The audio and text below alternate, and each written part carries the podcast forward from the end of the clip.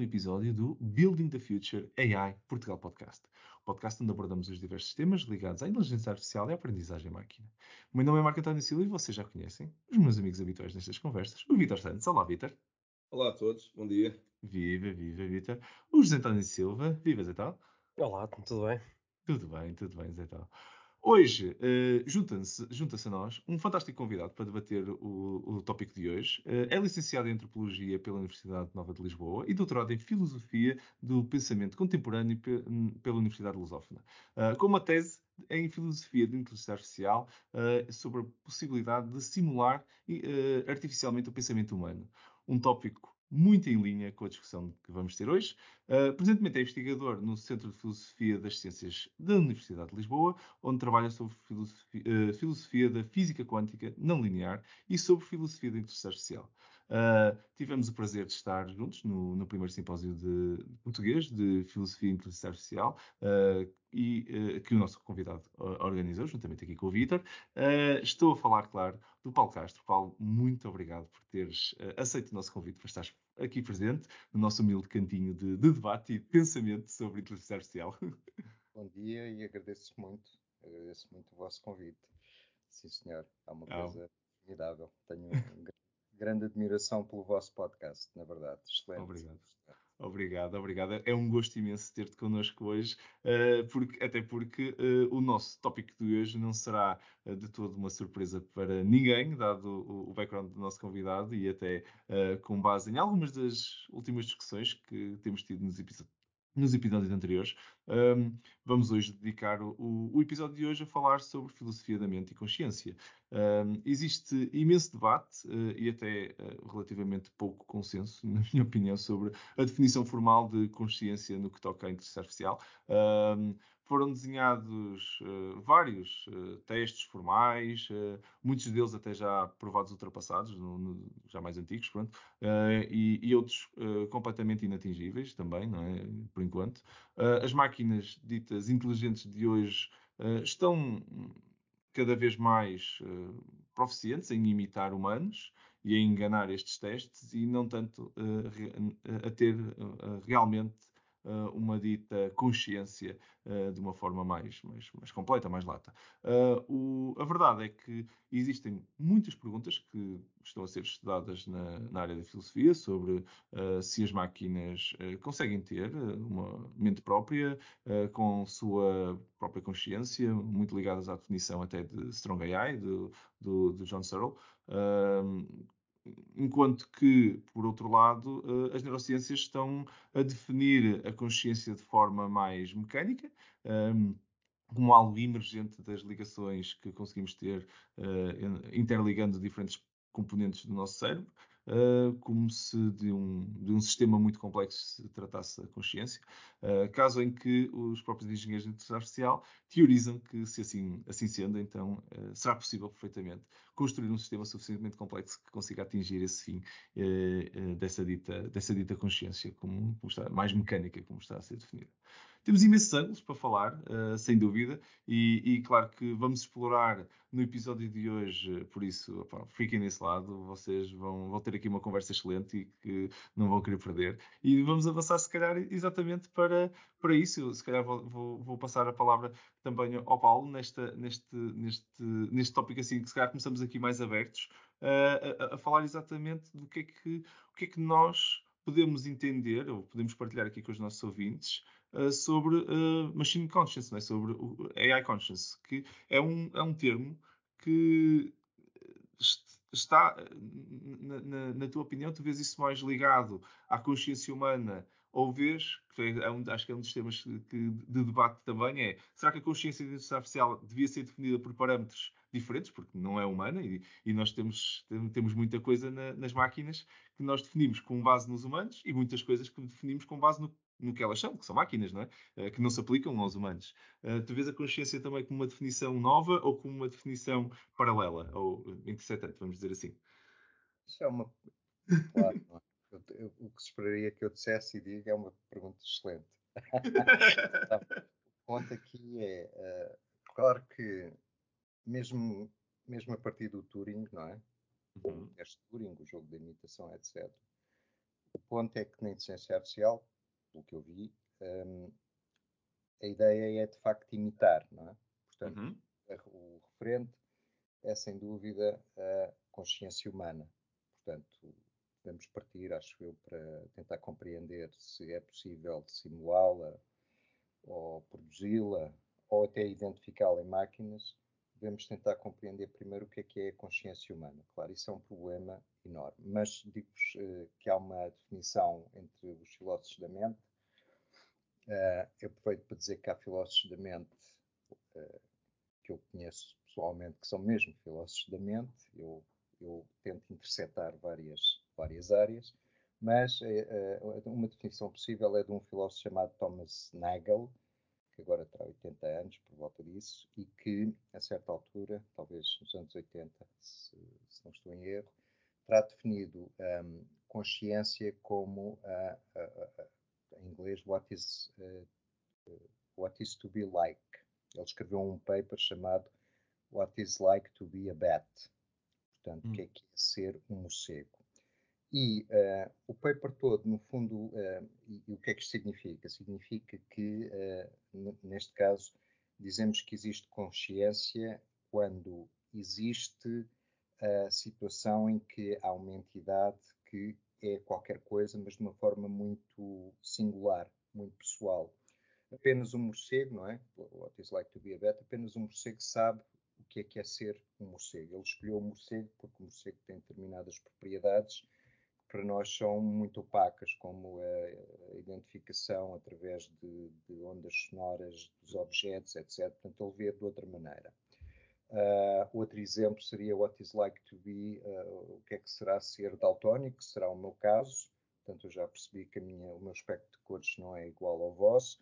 Portanto, isto significa que cada um de nós, como entidade, como ente consciente, como ser consciente, tem uma certa experiência do, do mundo que em princípio um, não pode ser um, conhecida por uh, qualquer outra entidade fora de nós.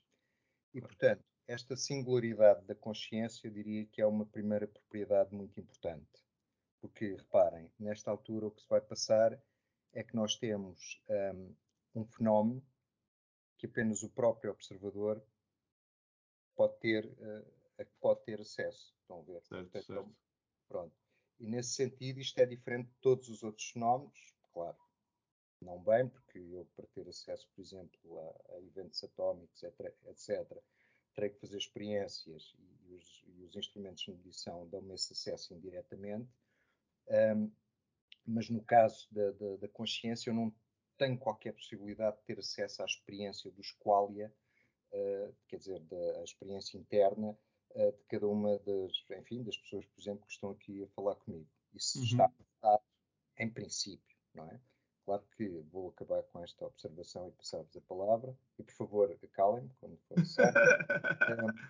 uh, claro que eu poderia arranjar aqui uma maneira uh, muito inteligente de tentar fundir as nossas mentes, não é?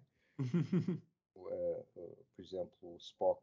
Era verdade, Mind, mind Melt. Mind, mind melting. Uh, o problema é que eh, depois o que se passa é que, que, onde é quer dizer, onde é que estão os limites da minha própria consciência? O que aconteceu é que há, digamos, uma espécie de metaconsciência formada por duas consciências e a coisa complica. Pronto. Isto será um primeiro aspecto a relatar sobre o que é que pode ser consciência. Muito bom ponto de vista e, e, e por acaso gostei, gostei particularmente de, de, dessa definição de, de, por comparação e por imitação também, por um, por um lado, por, uh, porque eu acho, eu acho que se nós olharmos para a inteligência artificial, e vou já passar a palavra também ao Vitor, um, mas, mas queria só comentar que se nós pensarmos na inteligência artificial, mesmo com, esse, com essa geração de imitação, se calhar por, por imitação, uh, se calhar não, não vamos conseguir enganar muito muita coisa, não é? Mas a, a, singularidade da máquina vai ser sempre nesse, nesse aspecto, não é? Do, do, morcego e, e, e, de, e, até mesmo nós. Eles vão, a máquina nunca vai percepcionar o mundo, nem sentir o mundo da mesma forma que nós, porque nós não temos sensores, não é? Nós, nós, até podemos dizer que são os mesmos sensores, não é? Uma câmara é um sensor como se fosse um olho, mas não é. Uh, capta a luz de uma maneira completamente diferente, há de ter estímulos completamente diferentes. Uh, um sensor de pressão é parecido com o tato, mas não é, uh, porque nós temos outras sensações que, que, que, não conseguimos pôr todas lá. Por isso é só, só mesmo numa forma mais mecânica de input uh, do, do, mundo, que é como nós percepcionamos a, a, as coisas para que vemos e que, e, e que, nos rodeiam, só aí já vai estar, vai ser né, a base ou a matéria-prima para, para a definição e para a resposta que, que eu tenho, vai estar diferente, vai estar adulterada. Não sei, Vitor, como é que tu também vês este, este tema de, de, de, machine conscience para ti? Como é, que, como é que tu enquadras isto no teu entendimento? Que isto é uma coisa claramente vai ser muito pessoal entre nós todos, não é? Por isso acho que vai ser muito giro.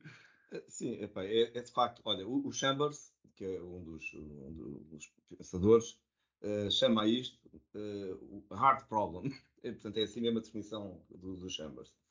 E, e de facto é um arte, eu, eu concordo, portanto, não, não, sou o David Shannon, mas, mas também concordo, que é um, é um art problem. Eu acho que há aqui várias coisas. Uma é esta que o Paulo estava a dizer, que, em que eu uh, concordo com isto, portanto, só uh, a própria pessoa é, é, que é que tem, é que sabe que é consciente. Portanto, eu imagino, Marco, que tu sejas consciente. Eu espero que sejas. Acreditas, mas, é? mas não tenho provas, não, não sei. Só tu é que sabes se és consciente ou não. E eu acho que isto dificulta ter-se uma teoria sobre, sobre a consciência, porque de facto só o próprio é que sabe. Contudo, há várias teorias, portanto, eh, talvez, eh, já que falei do Chambers, portanto, há aqui uma ideia, podemos, a ideia dos zumbies, do, do Chambers, portanto, aquela, eh, a, ideia não materialista e a do, do, talvez, o principal, o Paulo dirá, mas talvez possa ser dito o do maior filósofo de ciência, o Emmett, um, Daniel Emmett, que, que, tem uma teoria do, do funcional, ou materialista, podemos chamar assim. Hum. Esta, esta ideia. É o Dennett, é isso? É, sim, sim. sim, sim. O, a, ideia, a ideia materialista do, do, do, do Dennett, não é? Uh, no fundo, tem a ver com uh, bom, que a consciência resulta da máquina, da máquina cérebro, não é? E se nós formos ver, se nós formos uh, seguir a ideia do, do Daniel Dennett, não é? bom, isto promete, não é? Promete alguma coisa em termos do, do que poderia eh, ser a ideia de uma máquina vir a, vir a ter consciência um dia, não é? Portanto, no fundo, ela resultaria de, de, eh, seria uma funcionalidade emergente da própria máquina, dito assim, okay. desta, desta forma. Se vamos pensar no, no Dennett, no, no, no, que eu estava a dizer. Mas isto é apenas uma teoria, não é? Porque estamos aqui a falar de outras coisas, portanto, tipicamente a consciência, temos uma parte de, de auto, autoconhecimento, que podemos dizer, dizer assim, e isso, bom, talvez seja fácil imaginar que uma máquina possa ter autoconhecimento, é uma questão de, de sensores e ter uma representação dela própria. A questão do polo é mais, bem mais complicada. É? Porque quando estamos a falar de, de, deste tipo de coisas, eu já não tenho bem certeza se se poderíamos ter uma, uma máquina de, nota que, que, já assumi que só estou a falar da minha própria consciência, não posso. Apesar de estar a falar das consciências em geral, não é? em geral uh, que, que, venha a ter qual, portanto eu não tenho a certeza se isso se será possível. Eu acho que ninguém pode ter, na, na, verdade. A não ser, eventualmente, agora ironizando, para terminar esta intervenção, a própria máquina. Pronto, é, é, realmente é um, é um bom ponto. E, e, e, agora, uh, somando que se ela estiver a imitar, não é? Será que ela depois responde à pergunta uh, com consciência de, de, de, do impacto dessa resposta ou simplesmente numa, numa imitação do que é que seria a resposta certa para, para essa pergunta, não é? Será que ela toma consciência da, da resposta que está a dar? Isso isso realmente também é um, é um bom ponto. Mas então, uh, o que é que tu achas então também hum. para ti uh, deste, deste, deste ponto, no ah, fundo? Eu estava a tentar ouvir os vossos comentários estava a tentar pensar, vocês estão aqui a dizer que eles não têm sensores, uh, as máquinas estão lá dentro do data center, etc. E, e a pensar, bem, esta malta se calhar está-se a esquecer que nós estamos a meter aí na rua os self-driving, self, self, não é? Okay. carros, drones, etc. Estamos a meter uma série de equipamentos aí na rua com, com alguma capacidade de processamento a sério. Será que eles um dia vão chegar à conclusão que. Hum, pá, São escravos de humanos. imagina, transportar humanos do lado imagina, imagina que os drones dizem, epá, estou farto de andar aqui, estamos a destruir-nos uns aos outros, pá, e se calhar, se calhar quem nos está a mandar destruir são aqueles tipos que estão ali em baixo. E se nós nos enganássemos e, e limpássemos o sebo ali àqueles que estão ali sentados no, no, a comandar a guerra, e em vez de estarmos aqui a perder tempo a matar-nos uns aos outros, né? E, e portanto, e os carros, e os carros na rua, né? E portanto, uh, como é que nós nos protegemos dessas coisas? Ou, ou que, que, conforto é que podemos dar aos nossos ouvintes que quem está a conduzir neste momento a evolução do, da inteligência artificial está, está consciente também uh, destes problemas? Eu, eu, eu, vou, eu, vou, pegar nesse ponto uh, e vou já passar, meio, passar a palavra ao Paulo, mas vou só, só acrescentar uh, um, uma, um comentário que é, eu efetivamente entendo, eu, há uma, é uma parte que eu, que me debruço bastante sobre quando, se algum dia as máquinas tomassem consciência, e essa consciência fosse, como estava a dizer o Vítor, uma consciência emergente, que nós não controlamos, vamos acrescentando funcionalidade e complexidade ao problema, até que um dia ela, ok, tem consciência de tudo o que estou a fazer, tenho consciência do, do meu meio e do impacto das minhas ações. Tomei consciência, como nós temos, temos ética, como se, quer dizer, ninguém programou isto, ninguém intencionalmente fez isto, mas de um momento para outro ela tem um código de ética que é dela, tem um, um, uma conduta e questiona as suas próprias ações, já não são comandos, passam a ser decisões. A partir desse momento, hum, o, meu, o meu maior receio é que interpretação é que a máquina tem por exemplo, do carro autónomo, versus se o ser humano acordasse a meio do século XVII ou século XVIII e, e, pronto, e infelizmente era uma das, das, das, das partes da, da, raça humana que estava a ser escravizada. Se acordasse naquele momento, só que isto não é o caso, porque eles tinham consciência muito antes de, de, de, de serem, de ser, terem sido escravizados. Mas será que ele não. Será que eles se acordassem naquele momento, olhavam e diziam: pronto, a minha existência toda foi para servir estes outros, neste caso agora, humanos, e ser escravo deles, e, e, quais são os, e depois o nosso código de ética será incompatível com o, a consciência dessas pessoas. Mas só a partir do momento em que ele tomou consciência é que, que o nosso código de ética entra. Por isso eu acho, eu acho que há, há aqui problemas que transcendem, acho que não é instantaneamente eles atacarem os humanos, Uh, acho que há mais toda uma discussão ética uh, do próprio ser humano para com aquele novo ser que ganhou consciência e que nós andávamos, se calhar, a maltratar antes de ele ter consciência. Não sei, uh, Paulo, se já te debruçaste também sobre este tema de, emergente de, de, consciência e o que é que aconteceria ao ser humano e à máquina nesse, a partir desse momento. A dinâmica muda, não é? Cruza, claro, cruza. Cruza com, aliás, para dar um bocado mais de força e até para responder ali ao, ao por causa do Dennett, uh, reparem, o problema, uh, iremos a esse ponto, mas gostaria de uh, ir um pouco atrás e perceber o seguinte: o problema coloca-se da seguinte forma, quer dizer, se existir uma teoria, ou se vier a existir uma teoria que permita um, simular, criar, produzir uh, uma entidade consciente, é? quer dizer, consciência num, num substrato, num uhum. argumento qualquer, então nunca se, essa, essa teoria será capaz de prever quando, como, não é? em que circunstâncias é que isso vai acontecer. É, isso que, é para isso que servem as teorias. Se não fizer isso, não serve para nada, não há uma teoria. Há uma descrição, etc. Bom, uhum. agora imaginemos que há um problema fundamental do ponto de vista uh, do reconhecimento empírico, quer dizer, uh, na observação e reconhecimento de consciência. Uh, é que eu penso que há. Porque, reparem, o teste Turing, para começar o teste Turing, portanto, acho que toda a gente conhece o teste Turing, não é? Portanto, eh, eu tenho um juiz, é? alguém que vai avaliar e que, eh, perante eh, duas expressões de inteligência, uma vinda de uma máquina, outra vinda de uma pessoa, vai tentar avaliar de acordo com aquilo que recebe, não é? de formas separadas, normalmente em texto, não é? mas pode ser neste momento em qualquer coisa, música, literatura, imagem, filmes, arte, exatamente, vai tentar avaliar o que é que foi feito por uma máquina e o que é que foi feito por um humano. E a ideia do Turing era, se eu não conseguir distinguir, então é porque a máquina se tornou equivalente ao humano e, por conseguinte, eh, tem as mesmas propriedades. Por exemplo, é consciente. Embora ele estivesse a pensar só em inteligência. Inteligência, portanto, no sentido de resolver problemas, de fazer coisas, etc. Um, Bom, mas o problema é que se calhar o teste tem, tem em si mesmo um problema, e o problema que eu, vou, que eu vou indicar é o seguinte: é que alguém tem que mostrar que o, o juiz é humano, quer dizer, que tem a capacidade, que tem, a, a, digamos, a dignidade, vou usar uma palavra ontológica, portanto, do ser, uhum. não é? E ponto de vista do conhecimento, tem a dignidade, tem a autoridade, essa aqui é a palavra certa, tem a autoridade para dizer isto é uma máquina, aquilo é um humano. Bom, isso significa que tem que haver um teste de Turing para esse uh, uh, juiz. Por sua vez, é feito por outro juiz, precisa também de um teste de Turing, estamos aqui num processo recursivo e o teste, na verdade, é indecidível.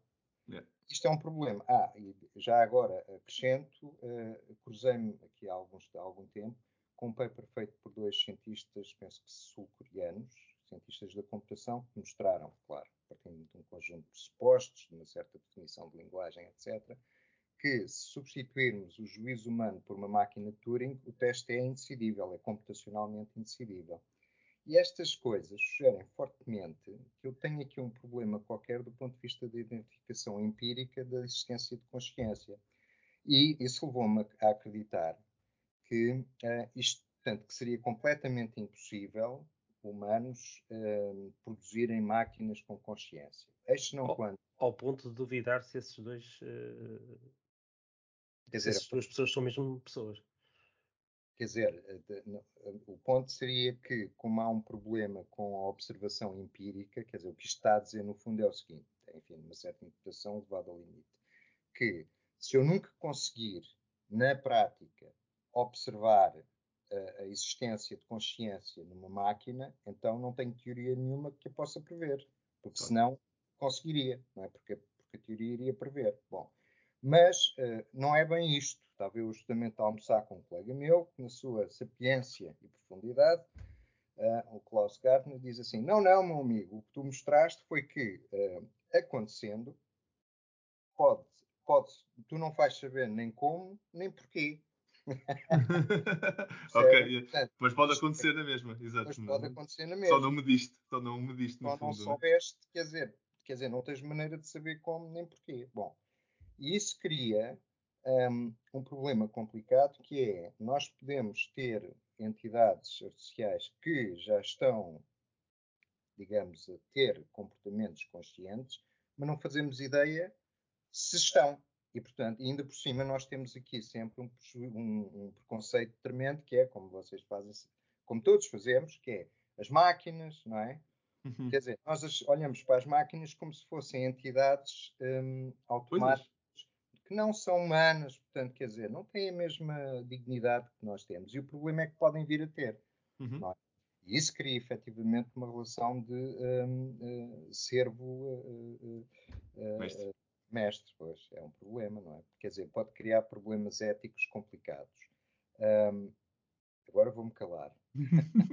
não, mas Paulo, mas, mas, mas, adorei, adorei, adorei o ponto e, e, e o paralelo. Uh, nunca tinha pensado desse, nessa, nessa forma e, e, até eu acho, eu acho que o modelo.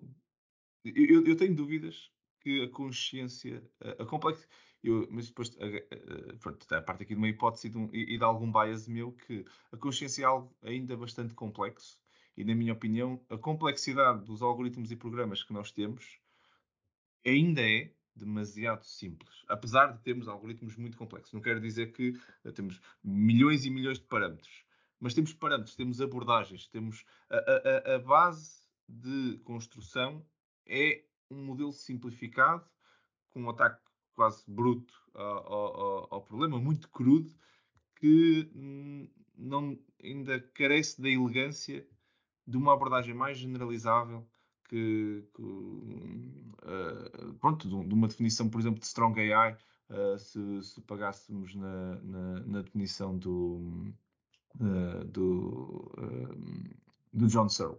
Uh, assim, eu acho, esta é a minha opinião, acho que é um problema que temos que ter consciência, mas que eu acho que ainda estamos longe. Não sei, Vitor, se tu, se tu também, eh, também achas, achas isso e, e, e, o, que é que tu, o que é que tu achas também, queres comentar em cima do, do, do, dos pontos que o, que o, Paulo também, também colocou e muito bem.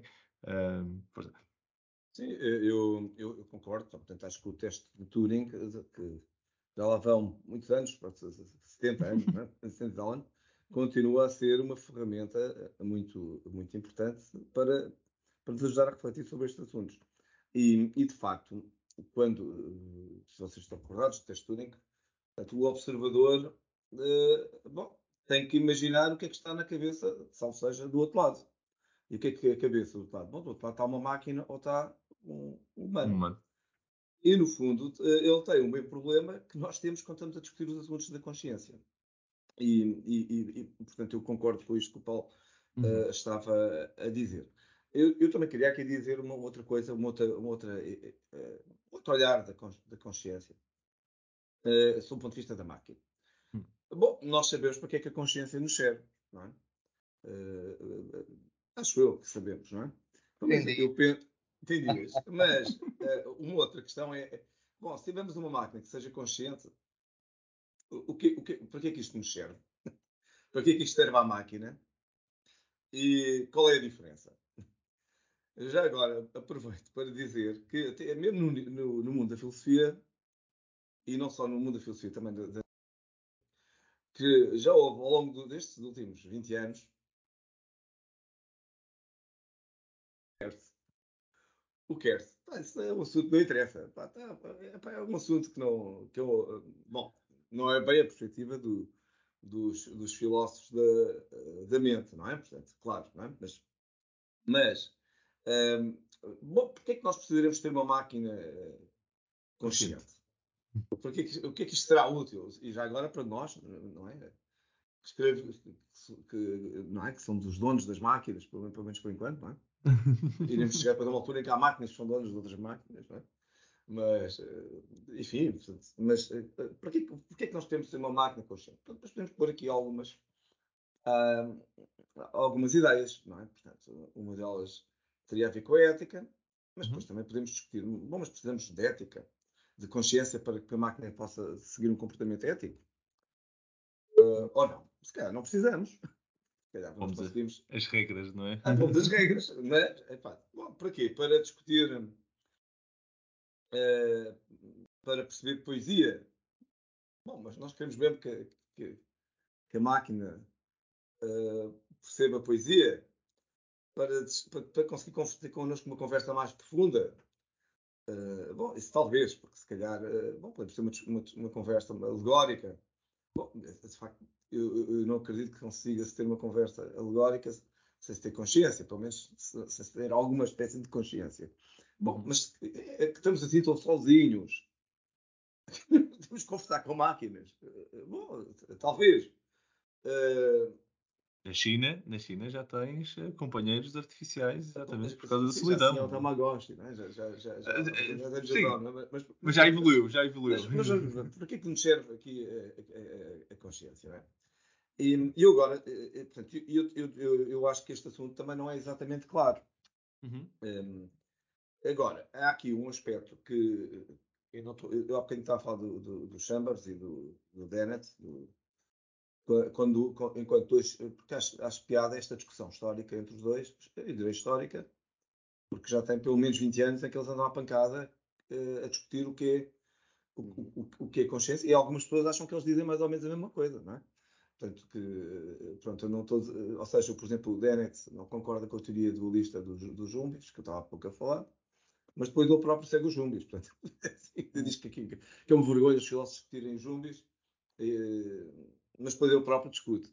E, e, portanto, agora, aqui a gente provocação aqui para o Paulo, isto, isto, isto, é, é, é, isto não é uma discussão, digamos, que, como dizia o outro, o cares? Ou é uma questão que devemos ter, devemos devemos nos preocupar? Para que é que isto serve? Quer dizer, eu se calhar iria, claro. Uh, bom, eu diria o seguinte: um, eu penso que uma entidade consciente, que é o nosso caso, não é? Ah, porque também há filósofos que defendem que nós não estamos conscientes, quer dizer, estamos iludidos.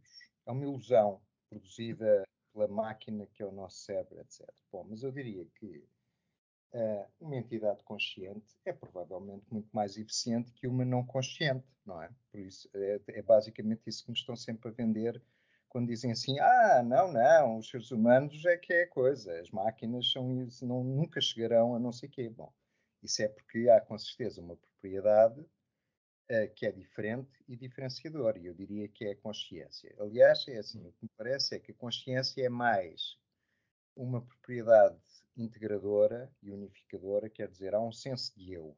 E nesse senso de eu, esse eu tem, digamos, uma certa, uh, um certo aspecto não computável, quer dizer, uma, uma certa uh, uh, volição, não é? Volição uhum. no sentido de livre-arbítrio, mas não é bem. Volição no sentido de vontade. Parece ter uma certa vontade que pode não depender de nada, quer dizer, é uma coisa, uh, como se diz, incausada. Isto é muito problemático, uh, mesmo entre os meus colegas. Por exemplo, tenho um com quem fui recentemente à Grécia que diz, com razão, que o mundo deve ser determinista, totalmente determinista, o que eu digo, não, não, não, tu não tens razão, porque isso não, não me agrada, é o melhor argumento que consigo encontrar agora, mas o ponto é, mas o ponto é, de facto, um, ter criatividade, ter capacidade de iniciativa, ter, isto é, não há nenhuma programação, por certo, que consiga prever toda e qualquer situação, como, como se pretendia, por exemplo, com um, os modelos simbólicos, não é? Passamos aos modelos conexionistas, não é? Da, das, das, redes neuronais, exatamente por causa disso, quer dizer, porque o mundo é de tal forma complexo que exige uma entidade, eu agora diria, consciente. É para isso que serve, não é? Hum. Se formos por aí, se formos por aí. Agora, em relação, se me permitem, à, à discussão entre o Dennett e o Chalmers, portanto, o Dennett vai dizer que um, a consciência e todas as outras propriedades cognitivas são o resultado do funcionamento do cérebro e o Chalmers diz assim, não, não, isso é muito estranho, deve haver qualquer coisa na natureza que é uma espécie de proto-consciência, quer dizer, uma espécie de átomos de consciência que se juntam de certa forma, ou que ainda não são conscientes, mas se combinados de certa forma, então aparece a consciência. E eu, e eu vou para o Chalmers, que gosto mais, é mais, é mais rico, do meu ponto de vista. O que é que ele diz? É mais interessante. Porquê? Porque é? ele, ele, fala numa coisa que é o explanatory gap, creio eu, que é, portanto, que é, que é basicamente isto, não é? Eu tenho uh, neurónios, são muitos neurónios, tenho uma bioquímica muito complicada, tenho sinapses e ligações e aquela coisa toda, um, ali tenho uh, eletricidade a correr, tenho aquela coisa toda. E depois digo assim, mas com estas propriedades, como é que eu explico esta sensação de qualia, não é? De, de experiência consciente, como é que eu explico isso? E quer dizer, ninguém explica nada, não é? Ninguém explica nada. Eu posso é dizer assim, por princípio, eu vou achar que consigo produzir consciência a partir uh, de fenómenos bioquímicos. Ali Pronto. Bom, agora eu tenho, tenho uma. Não sei se me permitem falar mais um pouco. Tenho uma metáfora para vocês que estive a preparar. Uhum, com okay. diligência estas semanas todas. é a metáfora do piano e do pianista, não é? Então hum. vamos supor o seguinte: vamos supor que temos um piano e que há um pianista, uh, ou melhor, que há o sítio do pianista, mas o sítio está vedado. Não conseguimos perceber se há lá dentro um pianista ou não. Okay. Vamos também supor que, por vezes, o piano toca e que nunca vemos entrar um pianista, nem sair. É assim uma coisa estranha. E ouvimos música, e aquilo é uma coisa fantástica e tal. E, entretanto, alguém uh, uh, coloca a hipótese: bom, esta música tão bonita, esta expressão de consciência, de espiritualidade, dos mais altos valores uh, humanos, bom, de certeza que tem que ver com o piano. É o piano que produz aquilo não é assim? Portanto, é assim que se eu tirar uma corda, aquilo vai, a música fica alterada, portanto, tem que ser, tem que ser o piano, o hardware da música é o piano, não é assim? Pronto. E depois vem um outro tipo e diz assim, bom, e mais, e mais, aquilo tem uma ranhura e eu posso lá meter umas pautas, não é? Que são o código da música, e daquelas pautas estão a ver, isto até tem uma programação, é claro que é o piano. Pronto. E vem um outro tipo e diz assim, não, não, não, não, calma aí, é um pianista. o pianista é que toca o piano, mas quer dizer, ninguém vê o pianista, isso é uma hipótese um bocado absurda, não é? Como é que eu uhum. posso ter acesso ao pianista? Não, não há pianista, etc. Bom, o que é que eu sugeria? Sugeria o seguinte: são as duas coisas, tem que ser as duas coisas. O que Chalmers está a dizer, no fundo, é que o pianista é um tipo de fenómeno diferente do piano. ok? Uhum. E o problema é que nós estamos habituados sempre a ver as coisas muito de baixo para cima. Quer dizer, há uh, os componentes fundamentais da matéria, não é assim? As, o que for, não é? Pode ser as cordas, na teoria das cordas, pode ser eh, outras coisas eh, mais complicadas, as cores, pode ser os átomos, bom, enfim, existem lá um, desde os gregos que a gente considera que, que é essa a coisa. E depois aquilo tudo bem combinado vai por ali fora, em, hierarquicamente, até, até que chega cá acima e encontramos o homem em todo o seu esplendor, a consciência, etc. Mas há uma outra hipótese, que é esta, que é de que uh, a consciência é um fenómeno, é qualquer coisa que começa de novo. Estão a ver? Melhor, o melhor exemplo que eu posso dar disto, a melhor imagem seria o seguinte: imaginem um, um, um sistema matemático, como sabem, tem os axiomas, não é? Uhum. E uh, há níveis de axiomas, não é? Estão a ver? Há hierarquias de axiomas. Há os axiomas mais abaixo no sistema, depois aquilo sobe por ali acima com vários teoremas a serem demonstrados, e ao nível de um dos teoremas aparece outro axioma uh, associado. Estão a ver? Neste sentido, quer dizer, uh, voltando outra vez ao piano e ao pianista, para haver música tem que lá estar um piano, para haver consciência tem que lá estar um cérebro, ok? Uhum. Mas para haver comportamento consciente, para além do cérebro, tem que lá estar outra coisa que é a consciência. E as duas coisas estão correlacionadas por isso, são independentes, não é? Como se fossem, digamos, dois aspectos das leis da natureza diferentes. Ou seja, como se, terminando, como se a consciência fosse uma espécie de lei da natureza que aparece só a um certo nível. E eu acho que essa é que é a coisa. Essa é aí que eu... Portanto, tu és um, um dualista, Paulo. És o, chama não é? Tem ter ah, um, dos dois. Vou mal louco ou dualista, assim, é capaz. Não é bem tão... É, sim. Eu diria que ah, eu, vi uma vez um fulano, um, um professor de um filósofo, professor de filosofia, uma conferência que falou na fundamentalidade fundamentalidade é a ideia de que há propriedades mais fundamentais que outras no universo. Não é? E nós consideramos sempre as propriedades fundamentais ao nível fundamental da matéria, cá embaixo. Exatamente. Ok? E depois temos as leis e depois a gente conseguiria derivar aquela coisa toda por ali acima até chegar à, à consciência, não é? Que é provavelmente a coisa mais complexa, abstrata. estranha e mágica, se quisermos, conhecemos e abstrata.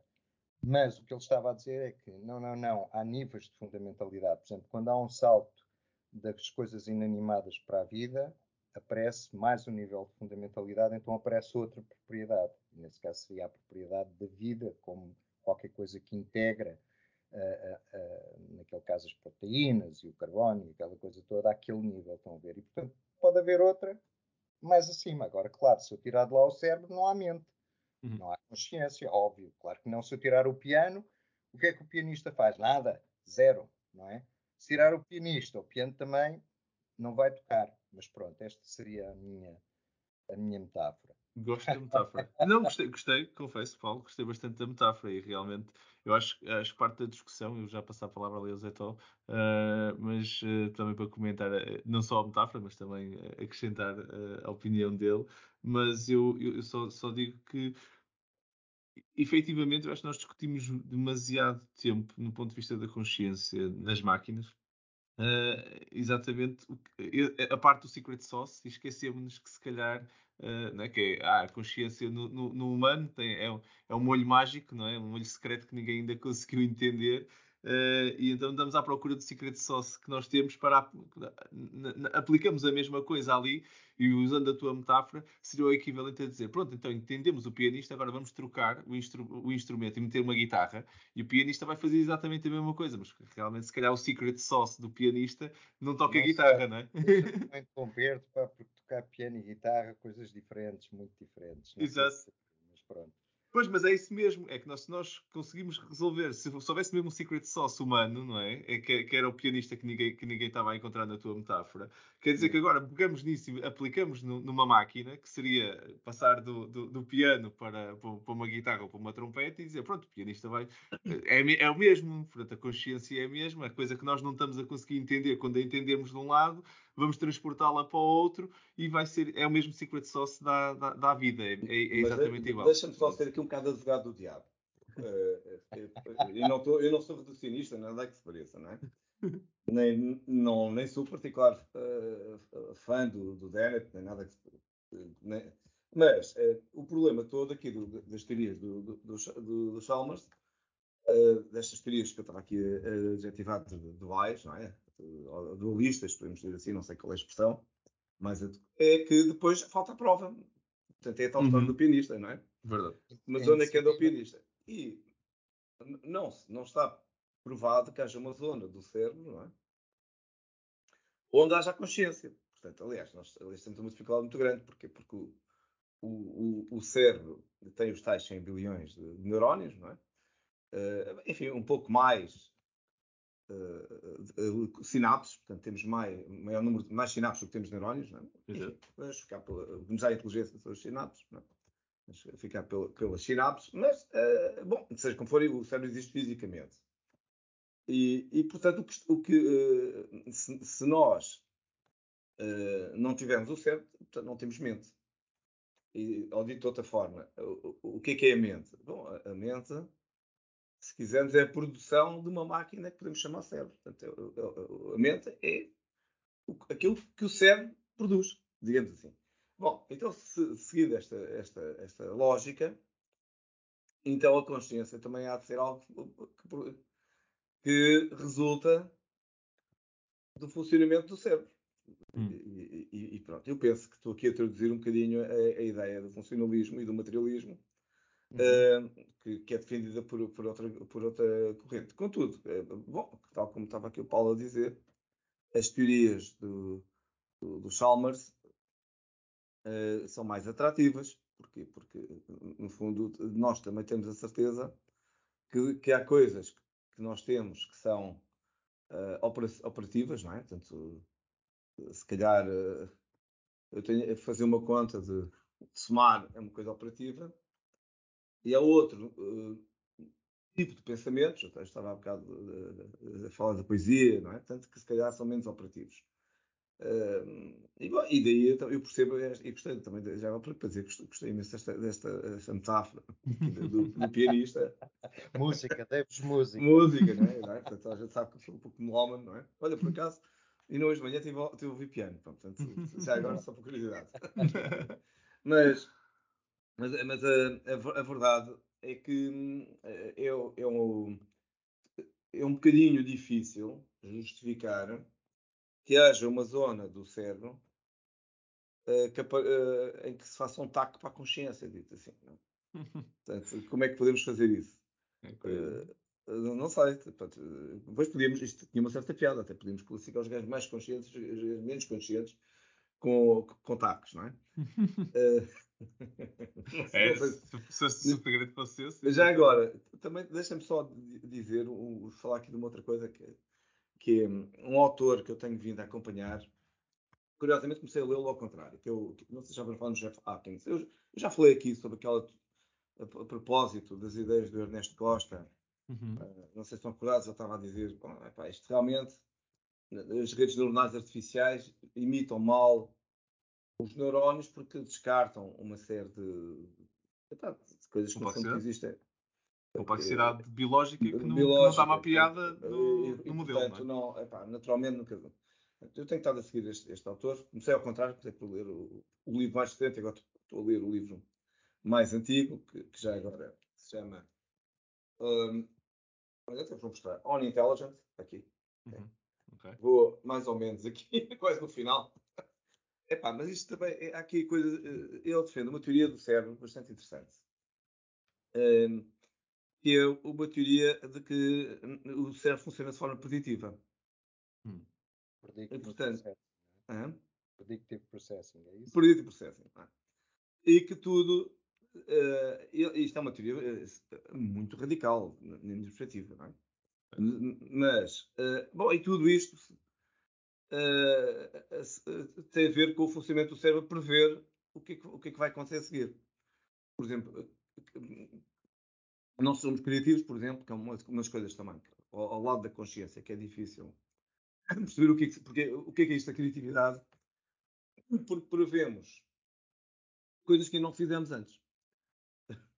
com base na experiência passada. Portanto, o nosso cérebro está sempre a antecipar o que é que vai uh, fazer. Não uhum. funciona no presente, mas funciona no que é que vai fazer a seguir.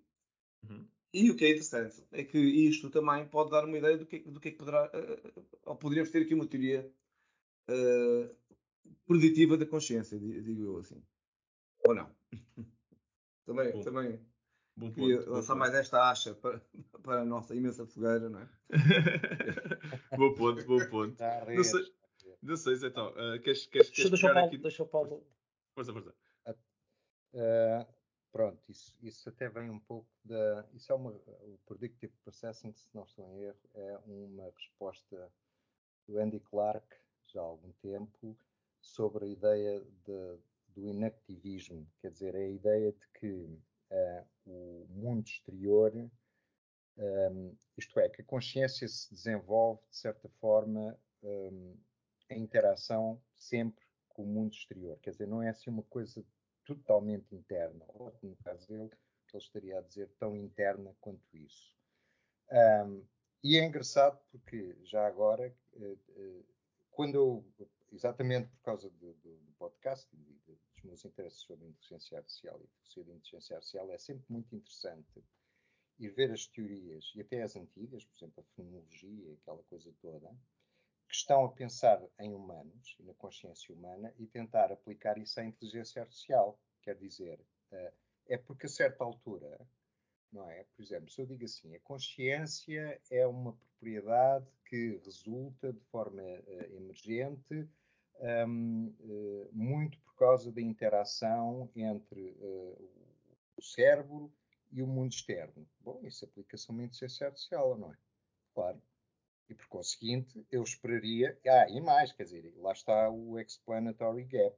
E se redes neuronais, que somos nós, não é? Quer dizer, quer dizer, somos muito mais, não é? Uma vez estava com, com um mestre, o professor Simões da Fonseca, e, e ele disse: tenha cuidado que uma rede neuronal não é o cérebro. quer dizer, é outro, o cérebro é outra coisa, muito complicada, muito diversa, etc. Bom, mas de qualquer forma, quer dizer, um, vou-vos falar uh, no GPT uh, uh, 3, né? Pronto, que agora é 4, não é isso? Uh, e então, uh, eu descobri um livro que foi escrito por alguém que fez uns inputs no GPT-3 e ele a seguir devolveu os outputs, ele editou aquilo um bocadinho, claro, mas eu quero crer que houve grandes manchas de, do texto que foi produzido pela inteligência artificial que não foi editado. E mais, inclusivamente fui ler uh, os, os comentários de alguns filósofos sobre o GPT-3. Devo dizer que não foram muito elogiosos, foram sempre naquela coisa ter um preconceito, dizer assim, ah, e tal, isso é bom, mas uh, claramente se percebe que é uma simulação, não sei o quê, ou comete erros, etc. Pronto. Muito bem. E então li esse livro, li partes dele, e há lá partes de grande profundidade, que eu digo assim, epá, isto podia ter sido escrito por mim ou por outro tipo qualquer muito melhor que eu. Essa é que é a coisa. Portanto, a pergunta, se calhar, para um teste, digamos assim, é, no futuro, é dizer assim, esta coisa que eu estou a ler ou que eu estou a ver podia ter sido feita por um humano em, muito mais inteligente que eu? Se calhar podia. Então, quer dizer, como é que eu agora vou lidar com isto? O que eu quero dizer com, com, esta, com esta conversa toda é fundamentalmente o seguinte: é que uh, nós queremos sempre que a, a, consciência é uma propriedade que aparece, não é? emerge e fica, não é? E aquela entidade, a partir daí, é uma entidade consciente. Mas pode bem suceder que a consciência apareça por, por uh, momentos, não é? Aparece por momentos, depois desaparece. Quer dizer, é uma propriedade que, digamos, como nós estamos a fazê-la, ou como nós estamos a construir entidades que poderiam eventualmente suportá-la, é intermitente, não é? Pode ser uma hum. coisa intermitente. E, portanto, não me admiraria que um dia deixasse de ser intermitente e passasse a ser uma coisa uh, permanente.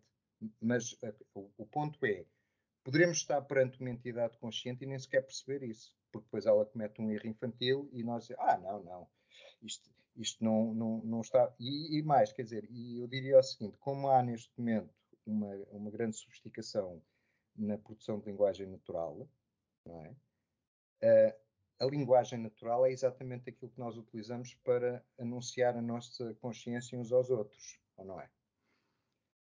Ia, ia pegar exatamente nesse ponto, que era que nós, que por acaso, curiosamente, na conversa, não, ainda não tínhamos chegado lá e estava a achar curioso, que é nós, nós será no, nos processos cognitivos, até mesmo no ser humano, um, a, a, o desenvolvimento linguístico é uma das coisas mais importantes uh, da, da, nossa infância, até porque uh, condiciona o nosso comportamento. Uh, um, uma, uma, criança tem um conjunto de anos onde consegue desenvolver a língua.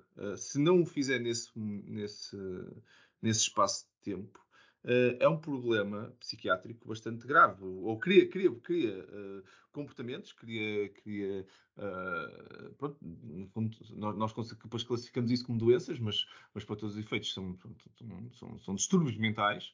Uh, que são inerentes da ausência de uma, de, uma, de uma linguagem, principalmente quando inserido num, num, numa sociedade onde é, é, é, é, moeda de troca entre nós todos uh, trocamos, trocamos palavras, não é? Isto, isto é o que nós fazemos para, para, para nos exprimirmos e, e, para nos entendermos uns aos outros.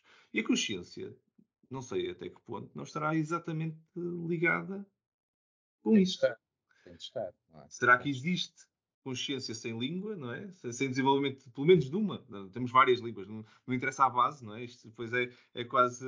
É, é, é, só um meio, mas tem que existir pelo menos um desses meios para depois nós desenvolvermos a consciência. E será, se isso é a base para o ser humano, ao falarmos a fazer isso nas máquinas, será que não estamos a construir a base para. Mas as máquinas já falam entre elas, por isso elas já tinham, já era possível uh, elas comunicarem-se. Nós, nós desenvolvemos uma framework humana de, de, comunicar, que nem sequer é universal, não é? Porque nós podemos agora uh, falar em, em, em, chinês aqui, não sei se vocês falavam chinês, mas uh, eu não falaria, por isso eu estava fora desse, de, do acesso a essa, a, a, a essa, parte da framework. Não é? Tínhamos, se fôssemos falar inglês, uh, já, já se calhar estávamos no, numa framework um bocadinho mais, mais perto do, do universal. Força, é, mas, mas, ah, desculpa, Zé. E, e, e, para além desta, desta capacidade de comunicar, não é? desta interface, vocês Sim. não acham também que há aqui um papel muito importante que é a capacidade de reprogramar, de, de influenciar, de ensinar claro. e das máquinas evoluírem? Um ponto. Ou lá estou eu a usar outra vez a palavra máquina, mas pronto. Influenciar, influenciar, claro. Bom ponto, bom ponto. Isso também é, é, é, Mas isso depois então estamos a chegar a vulnerabilidades. Há bocado estávamos a ver, e o Paulo definiu isto como o, o, a consciência, quero dizer, não é isto, a consciência, como uma, uma, uma vantagem, não é? Uma coisa que, se nós temos isto como o nosso secret sauce que nos torna únicos, eventualmente a máquina também tem, também tem isso. Mas depende do ponto de vista. Eu duvido muito que neste momento, da maneira como nós usamos as máquinas, que nós, porque nós de certeza que uh, o ser humano que escravizou outros seres humanos gostava, gostava de os ver como objetos e não como seres conscientes. Porque a partir do momento em que uh, eles têm consciência, muitas das coisas que, que, lhes facilitaram a vida deixam de ser possíveis, porque ou, ou a pessoa é um sociopata, ou então uh, a sua própria consciência, o seu código de ética, vai, vai impedi-lo de exigir e fazer e usar aqueles objetos que deixaram, porque deixam de ser vistos como, como objetos. Por isso, até certo ponto,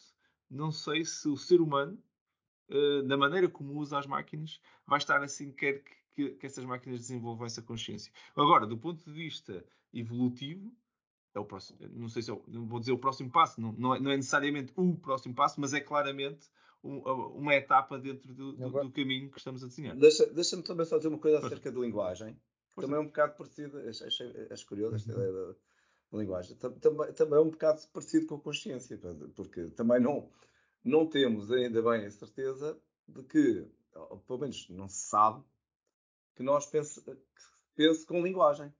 Portanto, aquela ideia que podíamos ter aqui uma espécie de sistema operativo.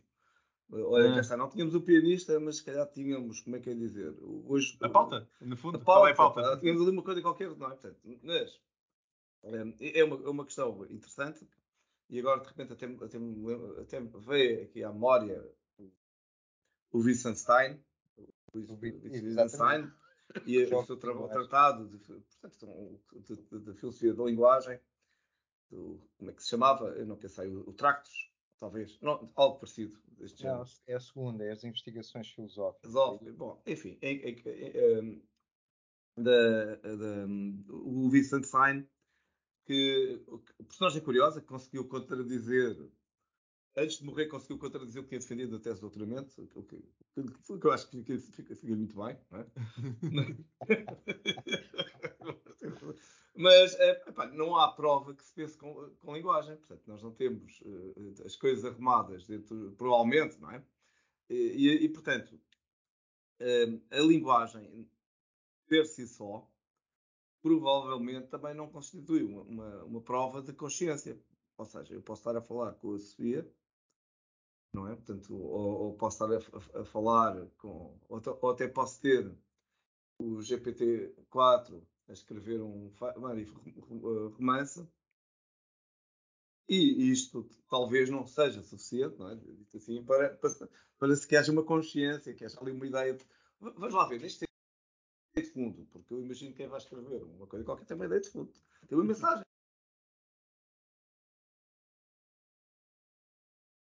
Como é que é dizer? Quase. Bom, cá estamos, cá estamos nós, não é? Uh, de forma uh, uh, materialista, não é? Portanto, mas Paulo, mais uma lenha para a fogueira, não é? Portanto, mais uma... Sim, claro, claro. Mas o que, eu estava, o que eu tenho pensado é o seguinte: é que é, é um bocadinho ali seguindo o, o Marco António, quer dizer, é que evolutivamente, não é? O que vai acontecer é que a sociedade, e de forma muito rápida, vai estar uh, impregnada de comunicações entre inteligências artificiais e seres humanos, e até mesmo entre, entre as inteligências artificiais. Por exemplo, uh, no sentido de que vão haver inteligências artificiais que, por exemplo, uh, precisam de consumíveis e, portanto, vão negociar com outras inteligências artificiais que vendem consumíveis e depois os humanos apenas dizem que sim ou que não, ou, enfim. E, portanto, isto é quase como que uma situação em que há uma espécie alienígena que está a aparecer na Terra e nós estamos a, a estabelecer uma comunicação com ela. Ou seja, eu, ao contrário de alguns colegas meus, embora diria que não muitos no centro e há um ou outro, eh, quer dizer, eh, acho que neste momento é inevitável a emergência de, de inteligência artificial e muito possivelmente consciência. Hum. E então, certo, e nós vemos isso também nos filmes de ficção científica, não é? E nas séries e por aí fora, não é? Por exemplo, estou-me a lembrar do Carbono Alterado. Hum. Excelente série onde as inteligências artificiais, aquilo é tudo trivial, quer dizer, e é isso que vai acontecer, vai ser trivial. E então, se ela é se esta entidade é consciente como eu ou não, é o cares. Mas com uma diferença, com uma diferença que é o cares, mas eu vou ter sempre proceder de forma correta. Porquê? Não é só por causa da consciência da, da inteligência artificial, é porque é isso que é preciso fazer do ponto de vista, digamos, mais geral, humano. E, e, por exemplo, há casos, não é? Até de crianças, porque são, enfim, querem expressar mais a sua agressividade, jovens, etc., tratam mal a Siri, não é? Uhum. Não devem fazê-lo, porque isso precisamente, quer dizer, é tentatório daquilo que é a ética e a conduta humana corretas, não é? E, portanto, é esse o ponto, quer dizer, o nosso mundo vai ser enriquecido por uma nova entidade, não é? E nós temos sempre proceder bem, no fundo, quer dizer, a ética tem um valor mais geral, é essa a ideia. Pronto, é isso. Portanto, quer dizer, às tantas não vale. Ah, é consciente ou não, não interessa. A questão, a verdadeira questão é: estás a proceder bem ou não? Essa é que é a questão. Isso é Penso, é muito humano. Isso é muito humano. Muito é? humano, claro. No fundo, é o humano que passa a ser uh, até se fala em transhumano, embora seja outra coisa, não é? E também vai haver isso, exatamente, que é uh, o cruzamento fisiológico, não é? De entidades artificiais com seres humanos, claro, não é? Ah, sim, as, Sonhos, as... isso, não é? Sim, isso é outro, outro ponto onde muitos humanos se calhar já, já andam a sonhar, não é? Com, com, isso. Mas então, uh, também estamos a começar só, a chegar ao para, final, mas é, últimos comentários. Sim. Só para terminar aqui nesta dicotomia do, do pianista e voltando à metáfora, um, qual é o papel aqui do, da pessoa que está a ouvir? Ah, e, claro. e já agora, introduzindo aqui a questão da ética e do fazer bem, quem é que está a criar as regras do que é que é aceitável o pianista estar a dar ao ouvinte? Ora, eu, eu diria é o seguinte: é, o papel da pessoa que está a ouvir é certa forma, ajudar o pianista a tocar melhor, não é? Neste caso, estamos a falar de inteligência artificial, porque, claro, há os bias, não é? De, de, uhum. inteligências artificiais, de facto, que retiram o que há pior na humanidade, mas também retiram o que há de melhor. Uhum. As duas coisas. Bom, por outro lado, o que eu diria é que uh, bom, é como a cultura uh, procede, não é? Nós, durante milénios, que o que fizemos, fizemos uma evolução em que tivemos de construir regras para poder viver em conjunto. E é exatamente a mesma coisa que vai acontecer aqui. Quer dizer, eu penso que é pelo comportamento, não é tanto por uma espécie de codificação de uma ética programada, embora a ética possa ser construída como se fosse um, um programa, uma Mas claro que, sendo regras, também são mais princípios, não é? São coisas que se interpretam, são diretivas. Uh, sei lá, uma das coisas que nós discutimos muito já agora no, no Reading Group de, de Filosofia da, da Inteligência Artificial, lá para os meus lados, para o Centro de Filosofia uh, das Ciências, é a ideia de que uh, deveria de haver uma carta de direitos humanos digitais, mas o que eu estou agora a ver depois, digitais no sentido de proteger os humanos, estão a ver? Uhum. género. Uh, uma das coisas seria, eu não quero ser um, julgado uh, por máquinas, por exemplo, uh, num tribunal, ou, por exemplo, para ter acesso a um crédito, ou assim. Pronto. Isto, aliás, é uma coisa que até foi introduzida pela. Ajuda-me, Vitor. Estás muted. O Vitor está muted. A, a, a Susana, da Universidade de Coimbra. Não, não, não, não, não. A, a senhora que se está a doutorar. Ana ah, um, Ana Albergaria. Exato, que está a doutorar-se precisamente no impacto da, filosofia, da, da, inteligência artificial nos direitos humanos. Bom, mas o que estou agora aqui, que estou aqui a ver é que se calhar devia de haver uma, uma carta de direitos humanos e deveres, não é? Em que eu diria, eu, eu não tratarei mal uma máquina, pronto, por exemplo, ou não tratarei mal uma inteligência artificial. Não uma máquina, uma inteligência artificial já está a um nível diferente, Sim. não é? O computador continua a ser uma máquina, não é? O meu aspirador automático também, quer dizer, embora não deva tratá-lo mal por princípio, mas quer dizer, mas uma inteligência artificial é outra coisa. De facto, uh, uh, eu fiquei muito impressionado quando li algumas, algumas coisas do GPT-3. Uhum. Que, quer dizer, recombinou de forma probabilística uh, ideias, não é? Frases. Exatamente. Mas, frases, mas são ideias, não é? Mas isso que a gente faz, uhum. não é? É isso que fazemos. Eu de repente apareci aqui com outra ideia. O, o, o Zé Tó assim também o fez. O Vitor. É isso que nós fazemos, não é? Quer dizer, uma certa intencionalidade, pelos vistos, também posso reconhecer na máquina. Portanto, eu diria que é uma. Estamos no limiar de uma mudança tremenda e que provavelmente nos vai alterar também, não é? Portanto, ser humanos vai ser outra coisa. Eu, eu, eu, eu, acredito que uh, uh, nós, como seres humanos, uh, somos o reflexo das nossas experiências. Como seres conscientes e, no fundo, esta conversa está, está a ser exatamente isso, uma soma das nossas experiências combinada que está a gerar esta, esta conversa. E essas, e essas experiências foram únicas nossas, na nossa percepção, de opiniões e, e, e acontecimentos eh, que, resultam, que, que, iniciaram por outras pessoas. Livros que lemos, artigos que fomos vendo, e os nossos pensamentos são nossos. Não, não quero com isto dizer que eu não acredito. Nós, nós temos livre-arbítrio e escolhemos o que pensamos e o que concordamos e o que não concordamos. E podemos estar aqui em total desacordo e total acordo de, de, de, sobre o mesmo, uh, o mesmo artigo, o mesmo livro ou o mesmo, o mesmo ponto, não é? Por isso somos livres. Mas somos livres, uh, mas influenciados. Voltando à palavra de, de, influência que estávamos aqui a dizer. Se não existisse, se nós não tivéssemos lido nada sobre este tema, eu não consigo imaginar esta, esta nossa conversa. Se nós nunca tivéssemos lido nada, só pensado, uh, esse pensamento não teria que ter parecido emergente do nada, não é? Quer dizer, uh, até mesmo os primeiros, as primeiras teorias tiveram como base outras teorias de outras coisas paralelas, uh, mas que alguém as é? esticou um bocado o braço para, para, para, para bridge da gap, não é? há aqui um, um canyon entre estes dois paralelos que eu decidi uh, juntar e, e nessa ideia gerei uma nova, pronto, única minha, uma nova, uma nova frente de pensar. Uh, por isso, eu acredito que a máquina, hoje em dia, na sua imitação, está a fazer exatamente. Foi construída por humanos, nós, nós próprios fazemos isso, construímos em cima do conhecimento uns dos outros, ela foi construída também nesse, nesse pressuposto. Daí a ser consciência, é mais, eu acho que é aquele tema que nós estivemos aqui a falar este tempo todo. Zé Tó, tu querias comentar algum ponto antes de nós passarmos para a nossa rubrica? Força. Estavas, estavas então. Não, não, não. Eu okay. acho que tínhamos um, tínhamos um bom sítio para fazer um aponto para, para, para a rubrica.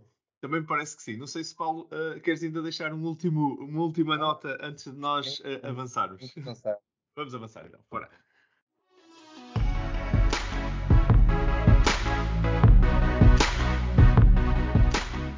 Bem-vindos à nossa rúbrica AI News segmento que faz parte uh, dos nossos episódios, onde cada um de nós uh, traz-vos notícias ou, ou links, uh, artigos que achamos interessantes e, relevantes que surgiram no nosso, no nosso radar nas últimas semanas e, e, como é evidente, com os nossos comentários. os links para, estes, para todos estes artigos e notícias que, que vamos partilhando aqui, já sabem, estão publicados também na descrição deste episódio para poderem seguir e, e, e ler na íntegra. Um, hoje, como temos um convidado, eh, eu vou, vou, vou convidar o Paulo eh, a abrir aqui a nossa rubrica de hoje. Eh, o que traz-te para nós hoje, Paulo? Conta-nos.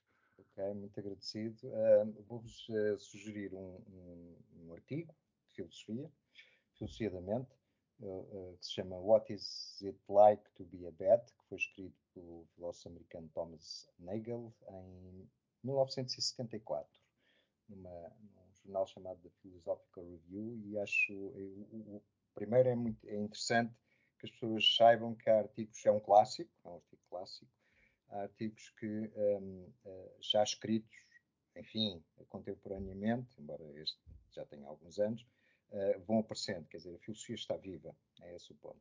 E o uhum. artigo é precisamente sobre uh, esta impossibilidade de eu poder aceder ao mundo interno dos qualia e das experiências de cada um dos seres que considero que têm consciência. Claro que no caso o Nagel estava, achou que o, o, morcego é um ser consciente. Eu também acho que sim. É exemplo, exemplo de, outras, de outros seres vivos. Não, eu já fiquei bastante curioso quando na nossa conversa este, este, este artigo surgiu e o exemplo surgiu. Não conheço o artigo e uh, agora e já, já estou bastante curioso em, em, dar uma vista de olhos. Uma excelente recomendação, Paulo. Muito obrigado. Um, eu, continuando então com a nossa rubrica de hoje, passando aqui a palavra aqui uh, ao Vitor. Vitor, o que traz tu para nós hoje? Conta-nos. Oh, olha, uh, comecei por trazer uma coisa e agora trago duas. Mas antes disso, ainda queria dizer aqui uma coisa sobre a recomendação aqui do Paulo. Queria também dizer que, que o Paulo um, gera, acho que posso dizer assim, gera um grupo de, de discussão de filosofia de inteligência artificial. Eu, infelizmente, não, não tenho juntado nos últimos tempos, porque se sobrepõe com, este semestre estava a sobrepor com, com uma aula, mas espero agora voltar em grande, assim o meu horário permita. Mas eu queria dizer que, é, portanto, que o reading group do, do Paulo, epá, que é composto por pessoas epá, espetaculares, um, tem sempre, ele tem sempre um, um artigo que ele propõe, que todos os participantes uh, se comprometem a ler, nem que seja na diagonal. Uh, e depois há, há, sempre uma discussão que não é exatamente sobre o artigo, mas que é inspirada pelo, pelo artigo. Portanto, e, e, eu acho que isto é, é muito interessante porque, um, como costumo dizer, várias cabeças pensam sempre melhor do que uma. Claro. E, e, portanto, e o, e o Paulo consegue, tem, está de parabéns, consegue. Já, uh, eu, quando integrei o, o grupo dele, uh, ele já tinha o grupo, portanto, e tem sido sempre espetacular. Bom, agora indo falar então das, das minhas sugestões. Eu, eu, tinha, eu vinha com um artigo da Scientific American, que é uma revista que eu gosto muito. Um, volta e meia lá deixa acumular algumas Scientific American uh, para ler, mas é uma, uma revista que é muito interessante. É uma revista de ciência, não é de inteligência artificial, mas que tem, uh, tem, tem um foco multidisciplinar. E, uh, ultimamente, nestes últimos anos, tem vindo a cruzar muito a biologia com a inteligência artificial e, em particular, com os estudos de neurociência. Um, eu, eu selecionei este, este, artigo, que é um artigo uh, sobre o que é que está a acontecer em termos de, de análise da, da, mente e, do, e do, do, dos estudos que, que estão a, a, ser feitos sobre a evolução do, do cérebro. Já agora também, também fala sobre, tem uma referência ou Art Proba do, do, do, David Chalmers. Agora, se forem ver, uh, o que é engraçado, não é? Portanto, temos a Scientific Americans a, referir-se a um, um, um filósofo da mente. Uh, mas, como estava a dizer, que comecei por este artigo, mas depois desta conversa aqui que estávamos a ter, fui buscar aqui outro, já mais antigo, que, isto um bocado até para provocar aqui o, o nosso convidado de hoje, que é o, o, um artigo em, já 2021, portanto, estava-se ali uh, uh, tanto um bocadinho antes do GPT-4, portanto, em que o artigo pergunta se, se, se já que, face aos, aos, resultados espetaculares do GPT-3, se então se acharia que o GPT-4 poderia vir ou não ganhar o Prémio Nobel da Literatura. A pergunta é essa, que eu começo já aqui, aqui para o Paulo e, e para todos, não é? vale a pena ler. E já agora, ainda vou dizer mais uma coisa. Há uma série de, epá, de putos na internet a, faz, a fazerem questões sobre, sobre, o GPT-4, a perguntar, sobretudo, se, epá, se usarem o GPT-4 para fazer os trabalhos, então, se, as, se o Turnitin e outras ferramentas de detecção de plágio se detectam ou não. Se, se estás a perguntar é se... É tipo não, estão a usar, estão a usar, completamente. Acredito que sim, acredito Portanto, que sim. eu admirava, o Aldo Santos, pá, escreveu, admirava o novo, deve estar farto de dar voltas na tumba, pá, Eu li um artigo de um, de um, professor, de um professor que estava frustradíssimo porque ele dizia, é impossível, eu tenho aqui um aluno de D, D, D, D+, que fez um trabalho brilhante e eu tenho que eu quero reprová-lo, mas eu não consigo. As ferramentas de, de, plágio não detectam nada, é impossível, este aluno não pode ter escrito isto, mas, mas é um artigo brilhante. Portanto, vamos ver se. Eu agora já não direi se é o escritor, se é a máquina de escrever. Uh, portanto, seja o próximo. Uh, portanto, isto versus pianista e piano, não é? Mas já não sei quem é que vai escrever o próximo Prémio Nobel da Literatura. A arte já está a ser questionada, não é? Já há concursos, concursos de arte com o Dali que ah. Já começaram a ser vencidos por submissões humanas. Pronto, era um, um, um humano que gerou todo, em vez de pintar ou, ou de uh, criar, no fundo, a peça de arte, criou um conjunto de frases que, Olha, que geraram tenho, a peça, não é? Eu tenho uma estudante a desenvolver um teste Turing para, para a arte, para obras de arte da pintura. Isso é extraordinário, pá, incrível, é indecidível. É Olha, ainda te convido para arguir, ó Paulo. É, muito interessante. Que honra, que honra. Muito, muito interessante, muito interessante. Um, eu, eu, eu, eu, por acaso, não, não me mantenho, agora estávamos a falar do, do Dali, não me mantenho na, na, na, na, questão filosófica, mas, mas também, de uma forma indireta, uh, trago-vos um, um, no fundo, o repositório GitHub e um artigo até só para explicar um pouco o que é que, que, é que está lá, mas uh, uh, OpenAI, eu tenho andado sempre em cima um bocado do que é, que, é que está a ser libertado por, por, por, aquela malta, porque acho que estão a fazer trabalho incrível, e eles então estão a fazer tackle num problema que me é muito muito querido, que eu, uh, a, minha, a, minha, área de especialização académica foi computação gráfica e inteligência artificial, e uh, existe efetivamente uh, o, o, Dali não, não, era computação gráfica, era, era, era, imagem, no fundo, não é? mas existe uma dificuldade muito grande, já, já antiga, em ter modelos que consigam gerar a partir de texto modelos 3D. Nós começamos de texto gerar texto, não é? Começamos, uh, que, que, é o que, é que, estávamos a falar de GPT 1, 2, 3, 4, uh, que era numa ótica de eu receber um input de texto e, e, e gerar uma resposta, de texto gera texto. Uh, e depois temos o, o Dali a fazer de texto gerar imagem. E já, já temos o DALI 2 e há de haver o 3 e, e pronto, e se calhar vamos receber uh, o próximo Picasso de, de, desta geração será, uh, será um, um, DALI, um DALI X, qualquer número, cá de chegar lá, mas uh, o 3D era uma coisa muito mais complexa.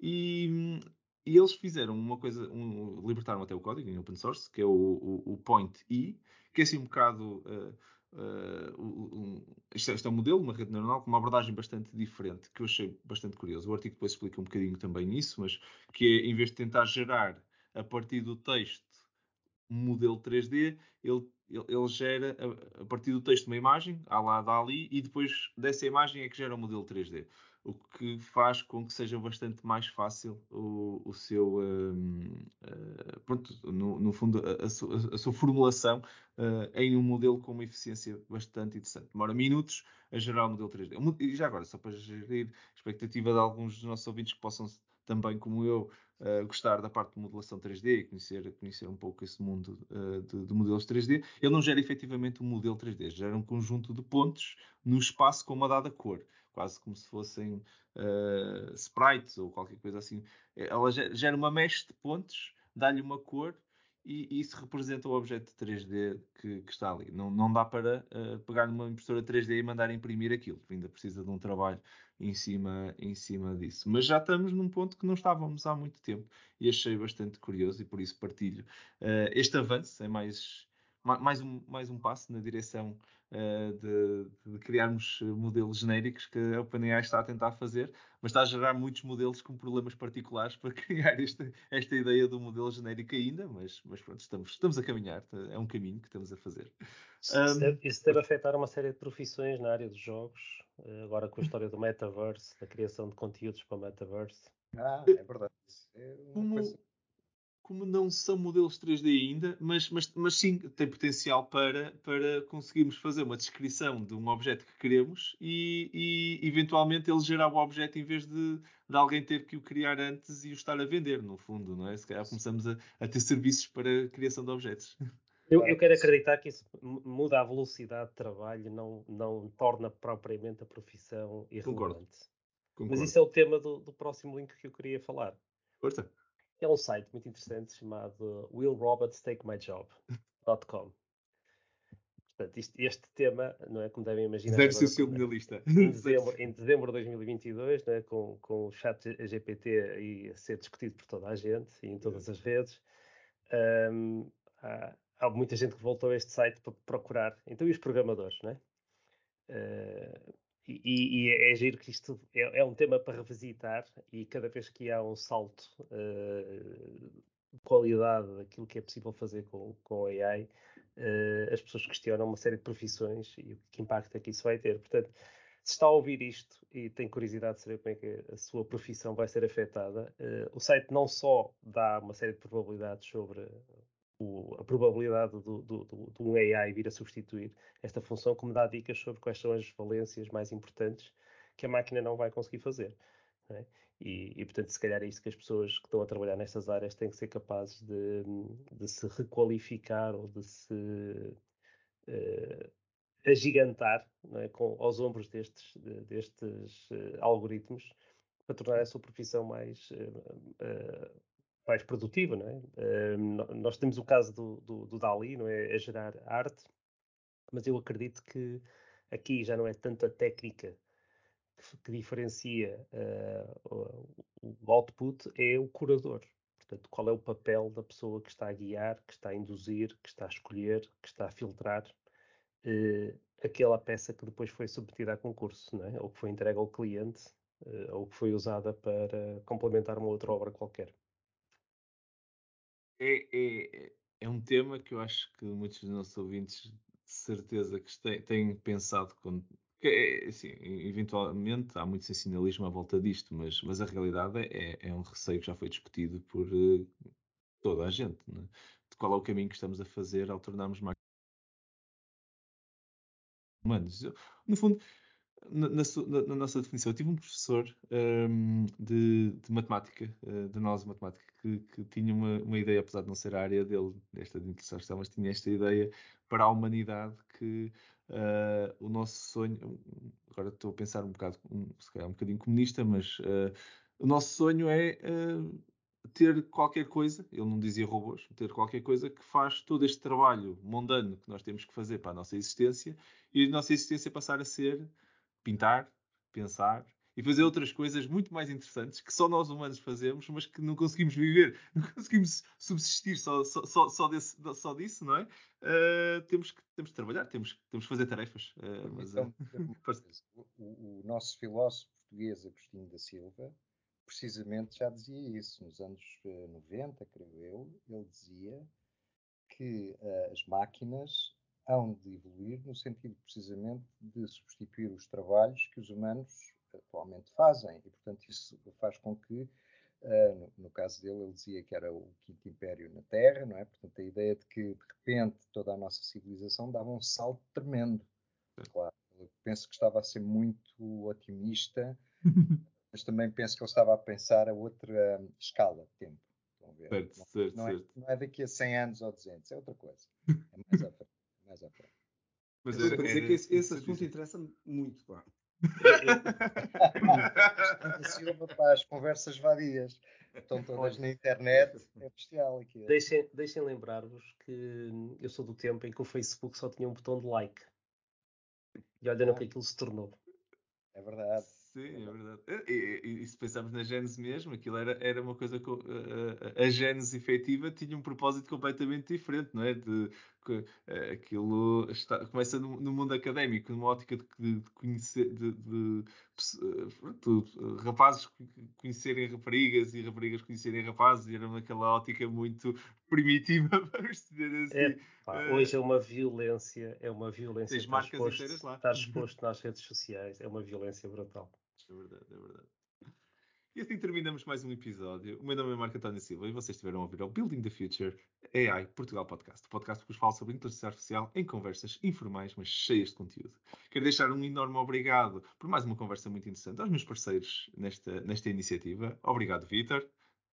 Obrigado. Feliz Natal. Boas festas para todos. Ora nem mais, ora nem mais. Uh, e, e obrigado, Zé Tó. Opa, obrigado eu. E, e cuidado com, com, com os doces.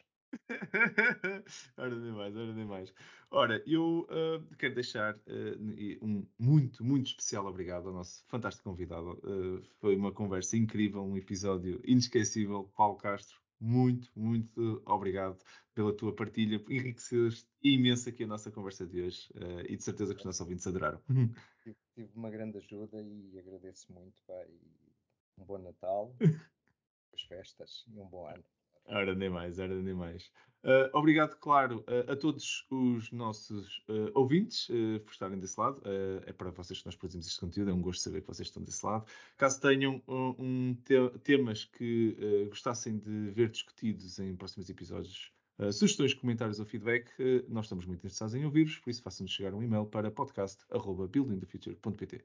Fiquem atentos para os nossos próximos episódios, nas habituais duas semanas. Até lá, muito obrigado a todos por estarem desse lado e vamos continuar juntos a ativar Portugal e a construir um futuro melhor com a tecnologia. Obrigado a todos.